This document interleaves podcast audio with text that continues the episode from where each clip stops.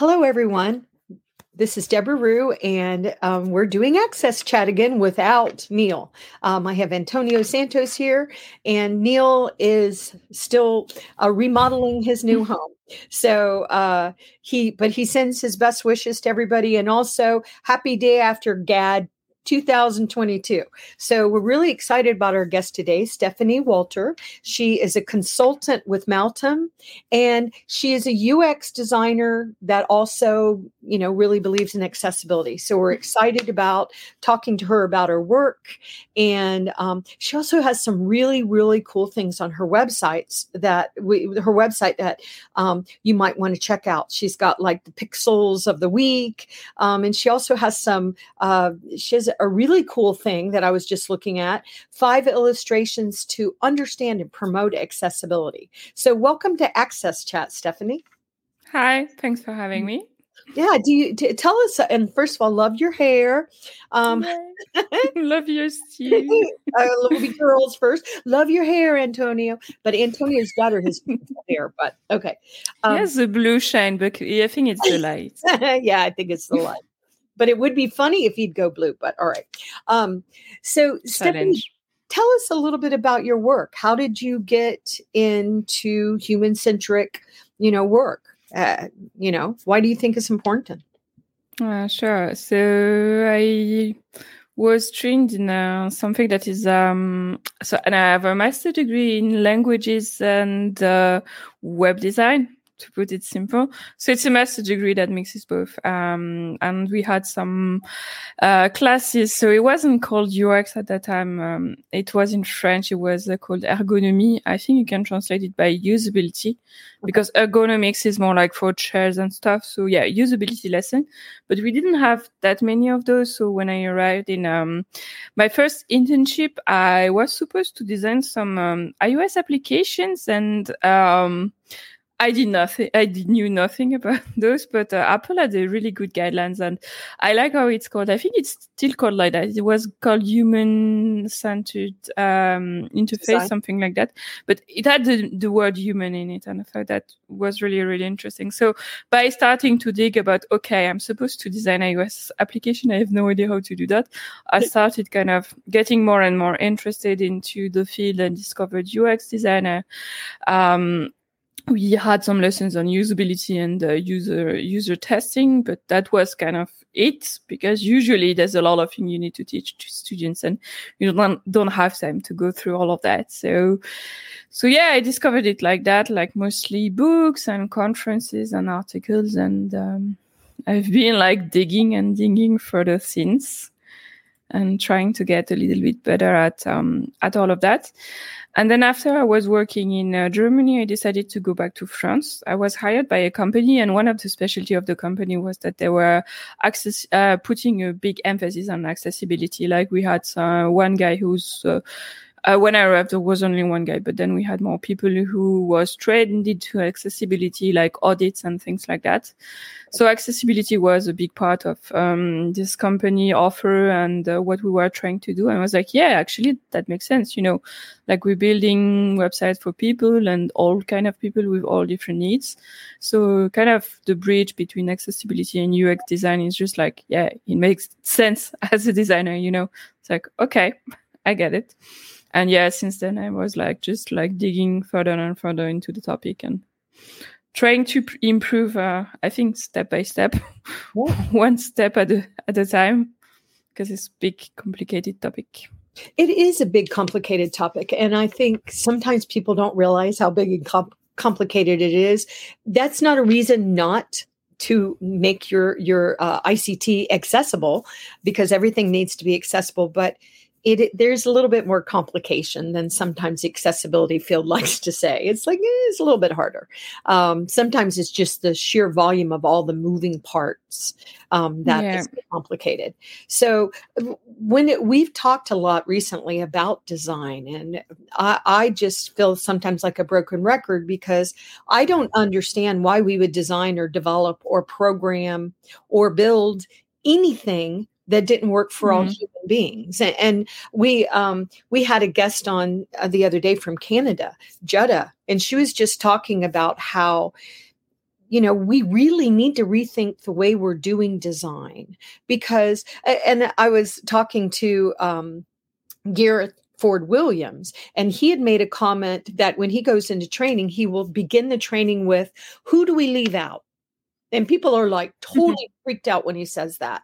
But then he'll say, Well, this is adult um, programming, for example. Should we leave out the children? Well, yes. Okay. So then you start, mm-hmm. thinking, oh, okay it is okay to leave out the children on this kind of content. Is it okay to leave out all the people that are blind and vision? So mm-hmm. it's a very interesting conversation but are you finding those kind of conversations happening in the work that you're doing that people are really starting to take ux human centered design and accessibility more seriously uh, it's complicated because already for ux design it's really hard to push it like i think uh, we have I work for a client and we are like three designers in the whole bank. And the bank is like uh, three thousand people internals plus I don't know maybe two thousand. Um, no, yeah, thousand um, external. So there's a lot of people. free designers, and uh, that's it's starting to grow a little bit and people understand the need. But yes, yeah, so already like UX is uh, hard to push forward accessibility is hard to push forward so when you you push the both but the good thing is usually then you push both at the same time you know it's like okay that's the thing uh, also i got an um, impression there's a lack of proper training yes. like i think the word was mentioned once in a blue moon during the two years of master degree and like the word accessibility and that's basically it and i got the same impression that for developers it's kind of the same. Mm-hmm. Maybe they're lucky. Maybe they will get um, a teacher that's who's a little bit more interested into the topic.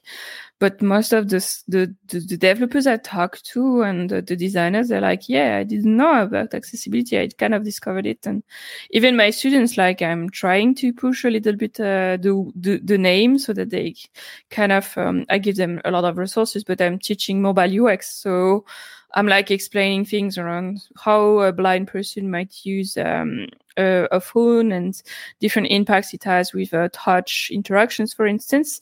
But I have like seven hours with them, which is next to nothing already for my topic.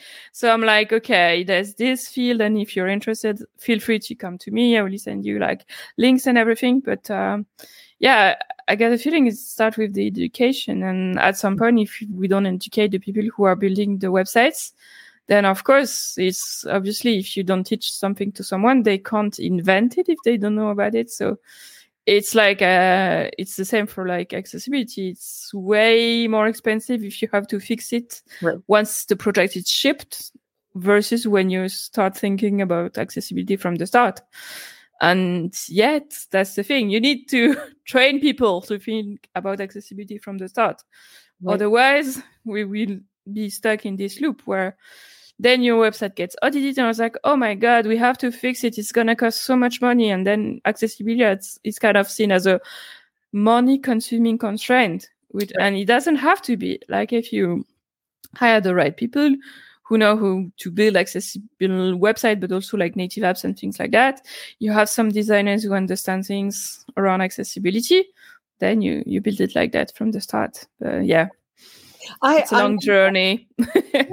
and I, and you're right uh, that we see very little education in the universities mm. and colleges about accessibility and um, but there's a few examples i know that they do it in spain they have a master's degree Ooh. in spain which is great but we need more and i know there's some stuff that's happened in the states but another thing that besides so many designers and developers and programmers not being introduced to it when they're they're being taught in school it, we also have this weird thing that happened in the U.S. because we're suing everybody, um, and and I hope we keep doing it. I'm sorry, but make yeah, I wish we did it. right, make your technology accessible. But anyway, but it's also sort of interesting here in the states because of our all of our litigation. It does seem a lot more of the designers, programmers, and developers do know about accessibility, and sometimes they'll call it 508 because that's the the particular mm-hmm. But I taught this really, I went in and was training this really large uh, telecommunications company in the United States. And um, I was telling them about the UX and accessibility. And what was interesting is the people in the class, and some of them knew more than I did. Yay. Whoa. You know, and That's so cool. it's I want really cool. But I Mm. asked them, well, if you know this, why why aren't you doing it? And they said, because we are not, nobody appreciates us here at this company if we come out and say, oh, by the way, we should also do this. It's got to come from the top. And I just thought that was a very important point too. Yeah. because It's you sort of hurt them whenever you don't allow them to really create it for humans. So it's just another weird problem. But I will also say that I know that we've talked about an access chat before that Atos is really, I think, done a gift to the community with the work that they've done with their apprenticeship programs to train people to be apprentices in, in accessibility. And Antonio, I don't know if you want to talk a little bit about that, but I love that this gigantic brand is trying to help make sure that we have more educated people in our field. Antonio, do you want to talk about No, that? th- th- th- that would that um, um, allows people who are in the apprenticeship program to to follow a career path and become certified uh, accessibility professionals. Uh, this started uh, by our colleagues in in UK who, uh, who were part of that uh, working group. So today, if you are an apprentice in UK, you can apply and you can be certified as That's an, accessibility professional the the the training and the modules are available for everyone so every other institution in europe or in the united states who wants to use the baseline of the program can use it uh, I, think need the will- link. Yes. know, I need the link to that it. program. Yeah. I know It's- people who would be It's amazing. happy And it's got everything. It is so robust. to. It's so robust. Mm, I told the United States government about it. It's like, guys, go and do that. They've already done it. And they're I think Because- Microsoft because- has something too as well.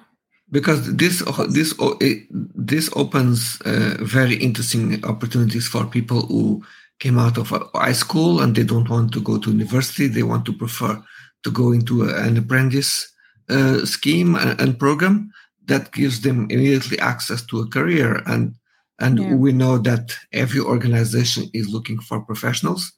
Uh, this is somehow a way a, a- short path to train people uh, uh, faster providing them uh, the skills that they need to start working as as soon as possible. And and is agnostic as possible. That's also one of the ideas. So it is not uh, vendor specific doesn't relate with any uh, proprietary technology is somehow open to to everyone. It's it, it's it's uh, quite a- an interesting module. But i wanted to also to introduce a, a new topic here uh, considering that we're talking about also training about uh, people who need to develop and, and uh, build things around accessibility. But, uh, but Deborah uh, and Stephanie, we, we know that sometimes conferences around accessibility they bring all the accessibility community together, but don't, they don't often bring anyone that works in Customer Experience. And the same applies to conference on Customer Experience that they Mm. bring people work in Customer Experience, but nobody there knows anything about accessibility. So why are Yeah. these two worlds keeping so apart from each other? Uh, that that's kind of a tricky question. Like I pitched the talk I did at um, axe-con on uh, designer to a dev conference, and I hope they will accept it because I really want, like as you said, like it's nice to do this kind of talk in front of people who are interested in accessibility, but I want to do this talk in front of people who know nothing about accessibility or a, little bit, but the, the thing is, I think it's complicated because often like UX conferences, from what I've seen, they really like UX niche topics. Like a conference on UX research is going to want a topic on UX research because people pay kind of see no conferences as trainings as well.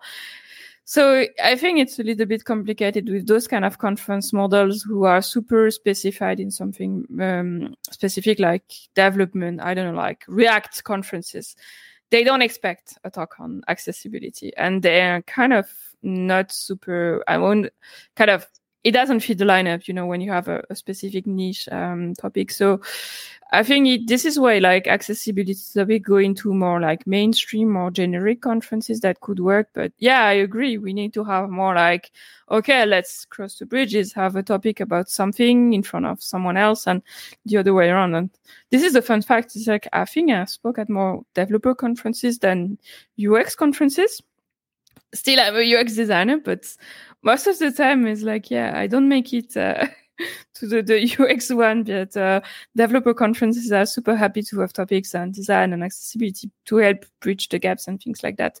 But yeah, then it really depends on who is organizing the conference as well. But yeah, we need to have more like bridges and exchanges between the all the different topics. And also, I would love to see kind of a more like a CIO or CEO or like higher level stakeholder conference start talking about accessibility as well. Uh, which is uh, something we need to, as you said, it also needs to go for, uh, to come from the top and like um, go a little bit downside. Otherwise, if the initiative is not coming from the top, there's no budget and stuff. So for me, it's a topic that also needs to reach kind of a higher hierarchy. But again, that's always a little tricky.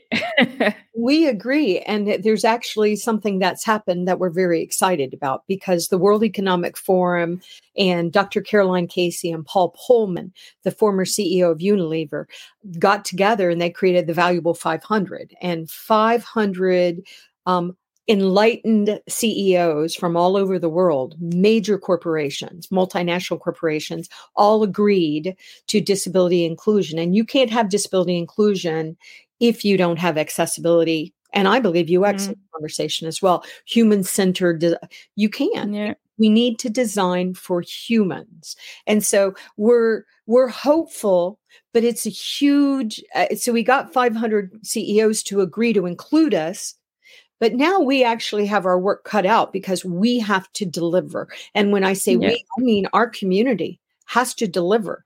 We have to stop this fussing and fighting. And we've got to come together and we've got to support each other because, in the end, I don't really care if it's UX, access. I don't care about the words, but I want access. Everyone needs access to this technology that enhances mm-hmm. our lives. So, speaking of that, I want to just uh, compliment you a little bit about on your personal website, stephaniewalter.com, um, that you have dot design. design. Excuse me, I named it. I, I, I don't know what's the dot com. Stephanie dot design. Stephanie Walter dot design. Excuse me for saying that wrong. Story of my life.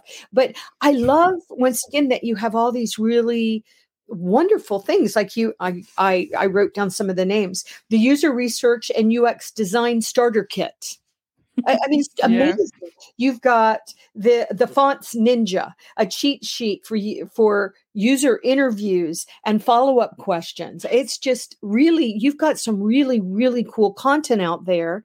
And I was first of all, I want to say thank you, but I want to say you know why and how do you select your content? And it looks like a lot of it is free and i just want yeah. to thank you for that as well.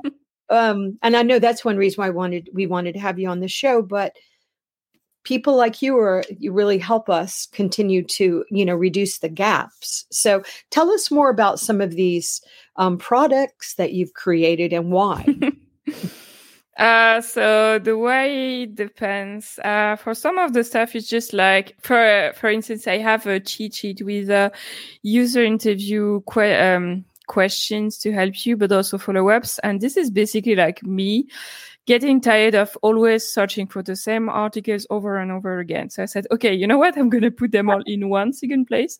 I was like, you know what? I also, I do this cheat sheet for me. Most of the stuff it starts as a, it's a tool for me because I don't like to redo the same thing over and over again. And I'm like, oh, maybe could interest some people. So that's kind of the way of, of all of uh, a lot of stuff. Also, sometimes people ask me questions like I was talking on Slack, um, last time and the designer asked me like uh, do you have like accessibility checklist? And uh, i don't know a lot of about, uh, about accessibility. I don't know where to start. It's like oh okay so i put together a few links. I was like you know what? Maybe other people might ask that question as well and maybe i should like take that content and put it in a blog post. I didn't have time yet but uh, i will. So that's why a lot of my blog is lists of stuff well, I have lists of good, though. That's a good yeah. I have list of blogs. I have a list of uh, where do you find uh, inspiration for mobile. I have a, a, lot of those lists, but most of the time it's like I am tired of searching for the same thing. So I think ninety percent of the use of the search on my website is me trying to find my stuff again. so it's basically like I have bookmarks and I put them on my website so that I can find them instead of uh, keeping them for myself. So yeah, the why is mostly and uh, how do I um, create those things? Yeah, most of the time is stuff that is useful for me and I'm think, okay, maybe this can help someone else. Or like people ask me questions and I was like, oh, you know what? That's a good question.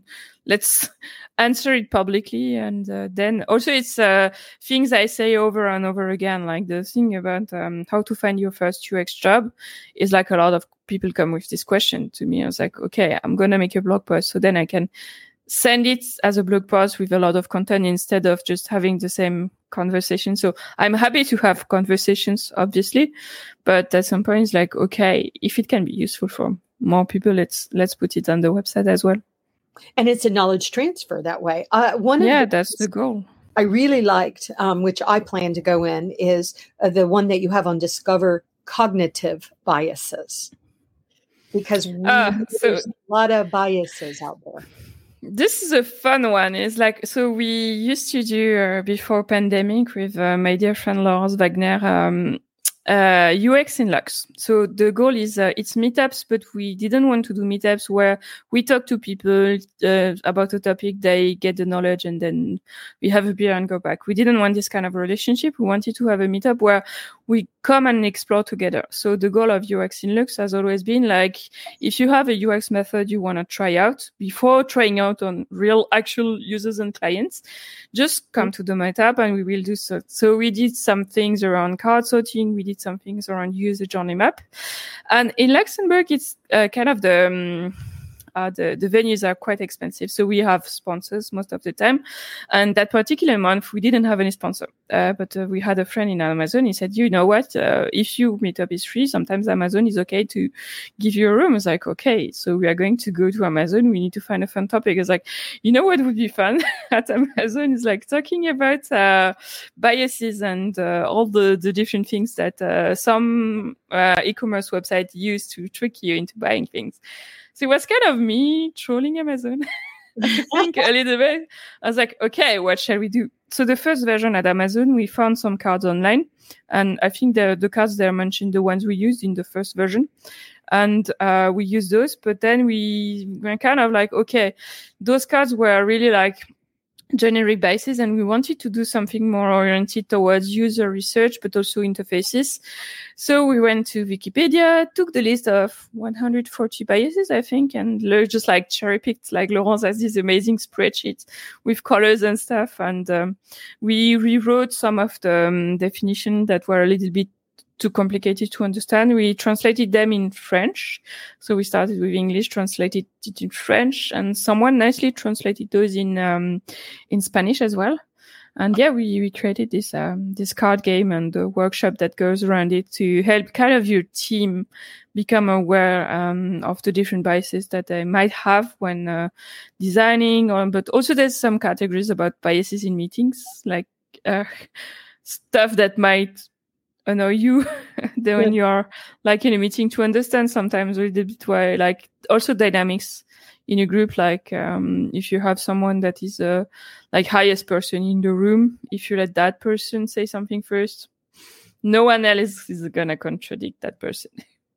It's like bandwagon effect bias and all of that stuff. So so yeah we've been having fun with uh, with those uh, workshops and but that we should have fun while we're learning. Antonio, I know you had a comment. So Stephanie, um, we we know that we have uh, new regulation coming from the, Europe, uh, the European Union um, that is about to. It's already amongst amongst us. It will affect initially more sectors than than than others. Uh, what type of uh, things have you heard about it? Are, are you do you think uh, companies are following up the need to making their websites and their apps accessible, or they are still trying to figure out mm-hmm. what that legislation is about? Some are not even aware of the stuff, like of the legislation, which is a little bit sad, but it depends on the company, to be honest. I also think it depends on the people within the company. If they have a spe- special interest for accessibility, they will be pushing it. I know some people in Luxembourg are pushing um, accessibility in private companies, which is a good thing because private companies is not mandatory yet, I think, based on different European laws. Uh, but yeah, what annoys me a little bit in Europe um, when you come from the US or I think UK is a little bit more strict is like most of the time client ask, okay, but what happens if my website is not access- accessible? And you, you say, well, get on a list that says your website is not accessible. So there's like some websites that have to, in France, I think you have to um, put on your website your level of accessibility. But if it's not accessible, you can say, oh, it's not accessible. And that's okay. It's like, eh, what? when I heard, I was like, uh, okay, so if you acknowledge that your website is not accessible, you have sometimes, I think, to try to. So for the no, I don't think there's any fines or anything happening in Europe. I don't think I heard about class action and stuff. In Luxembourg, there's um, some people um, you can go and complain to say this website is not accessible as a customer, and then uh, they try to reach out to whoever is building the website. And usually it works better, I think, with government website and things, because again, like the law is more strict for public websites than uh, for private sector. But then, yeah, even the people who try to reach out to those companies say, look, your website is not accessible. Like, I know the people is a friend of mine. Luxembourg is small. I can give names, but yeah, he said I tried to reach to this company, but they never reached back. So it's a little bit. Uh, so I think if some people complain that something is not accessible, it depends how higher up they can bring the complaint and things. So it's that's kind of the issue too. Is uh, what happens if something is not accessible today? Stephanie, I want to give nothing. you. I want to give you another argument to use. Um, and we started with this in the states, but we do have litigation, mm. gigantic sticks of litigation. So, but I wrote a book to in 2018 called Inclusion Branding, and I really talked to corporate brands that mm. and if these corporate brands in Luxembourg, you know, want us to consider them enlightened brands around the world, we expect them to be accessible. So I would yeah. start using their brand. Who do they want the mm. world to think they are? Because we are making decisions about. For, uh, yesterday was GAAD, um, yeah. Global Accessibility Awareness Day, and General Mills put out a um, some some content. And they thanked their disability network. They thanked three eh, um, employees that are accessibility stars internally and they just really bragged about their internal team. And so i said that warms my heart that this big brand is so you know they they just are so thankful and grateful for their own teams. So i just would say to you that's one way also mm. to try to if they care about their brand, but we are making decisions. Anyway, go ahead. But uh, something that that uh, annoys me uh, quite a lot is you know we had all all this effort and all this money and commitment with GDPR. Yeah. Okay, fine, yeah. it's fine, it's important, but so is accessibility. So you put so much effort on GDPR, but some people in, in the world, in some people uh, with disabilities, uh, they are not able even to access to resources where they can have their privacy at risk. So yep. they just want to access uh, to to and, and to be able to to use the web and services. And and I, I, I in my opinion we should move in a similar direction in terms of the accessibility regulation in Europe as we move in relation to GDPR. Is is in is, is the access is more important than the end privacy is important, but you cannot establish uh, put one higher than the other. But in, in in my personal view, access comes first. I agree. Because you are not if you aren't able to access, how can you complain about privacy? So yeah. so for me that that's you no know, instead of I, I, know that they can you know all these countries uh, several countries in Europe they try to block the accessibility re- regulation they try to find workarounds that to apply internally uh, uh I think that the Commission sh- should have uh, apply a, a similar method- methodology to GDPR and in, enforce fines and for we for what we have seen so far and if we can extract some comparisons, uh, when G- GDPR came out, it was actually government websites who yeah. got the first fines. No, government who had the responsibility to apply GDPR was the first to be non-compliant.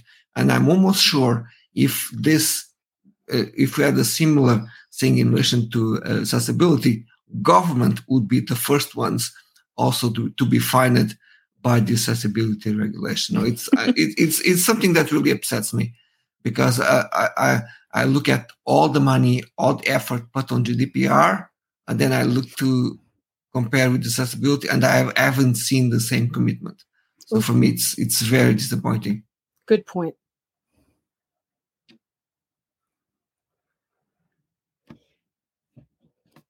So Stephanie, I know that we promised to keep you on only 30 minutes and we've already gone over one minute, sorry, but um, we want to give you the last words too. And so um, I, you know, we want to make sure people know how to find you. And I mentioned your website. I'll do it correctly this time. It is stephaniewalter.design, which makes so much more sense than .com or .com.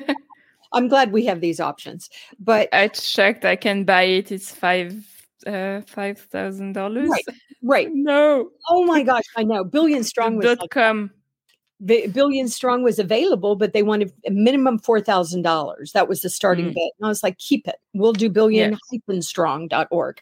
Um, whatever. but uh, everybody's trying to make money. But what what is your you know what is your recommendation for designers that you know that really do want to make a difference like you did i mean what uh, once again you have so many wonderful resources but do you have any other recommendations for people that are finding out about accessibility and saying wait a minute they, we should do this together mm.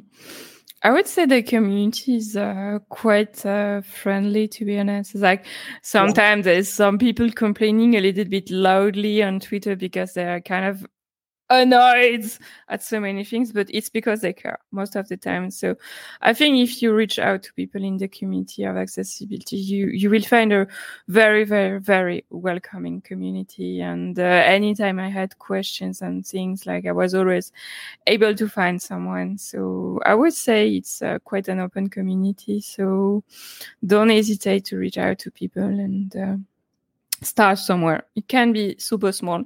It can be maybe just check the colors of your website. Like the other day was someone was publishing uh, on LinkedIn an A/B testing. I was like, oh, shocking! The second one, uh, people uh, we had like a big decrease of fifty percent. It's like, yeah, but maybe uh, one of the issues you added something on the second one, but your labels they are so small and there's like light gray. It's like, of course you had a I have echo.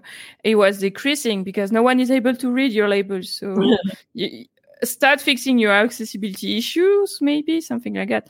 So I would say start somewhere. Like you can't pick all the battles at once. Um, it's you will not win the war directly, yeah. but if you can start like somewhere, someone, somewhere people relate, somewhere small, and then like build upon that and grow a little bit. That's uh, really cool also maybe in your organization there's some groups of uh, either like people with disabilities or there's also group with um, friends of people with disabilities. So if you can check within your organizations like intranet or uh, there's a lot of different places but i'm so into corporate stuff that is like intranet is the go-to but yeah.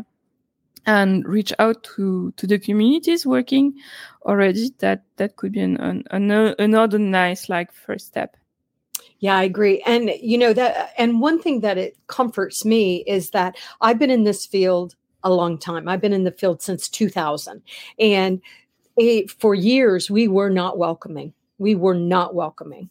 And uh, Dr. Greg, Greg Vanderheiden at IEE the IEE made a comment, let's stop eating our young because we were not being welcoming. But over the years, I think it is changed. I remember we talked yeah. about it on the access chat and I was complaining and I had multiple younger people say, that didn't happen to me, Debra. So I think we are better now. I know that we have our own internal politics, you know, we mm-hmm. we hate overlays versus blah, blah, blah, but I agree with you. We are all stronger together and we are actually making progress. But we mm-hmm. at Access Chat, we we always thought, you know, is anybody going to want to listen to Access Chat? And we're almost 10 years in, right, Antonio? And still still having these really powerful, I believe, conversations with leaders like you, Stephanie. So we want to thank you for being on the show today. Um, we also want to thank MyClearText for helping us with captions because obviously this is Access Chat.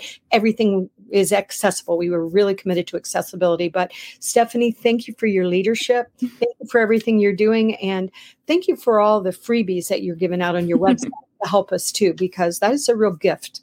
So thank you so much. And thanks, for having me. Yeah, and Antonio, thank you, and we'll see Neil in June.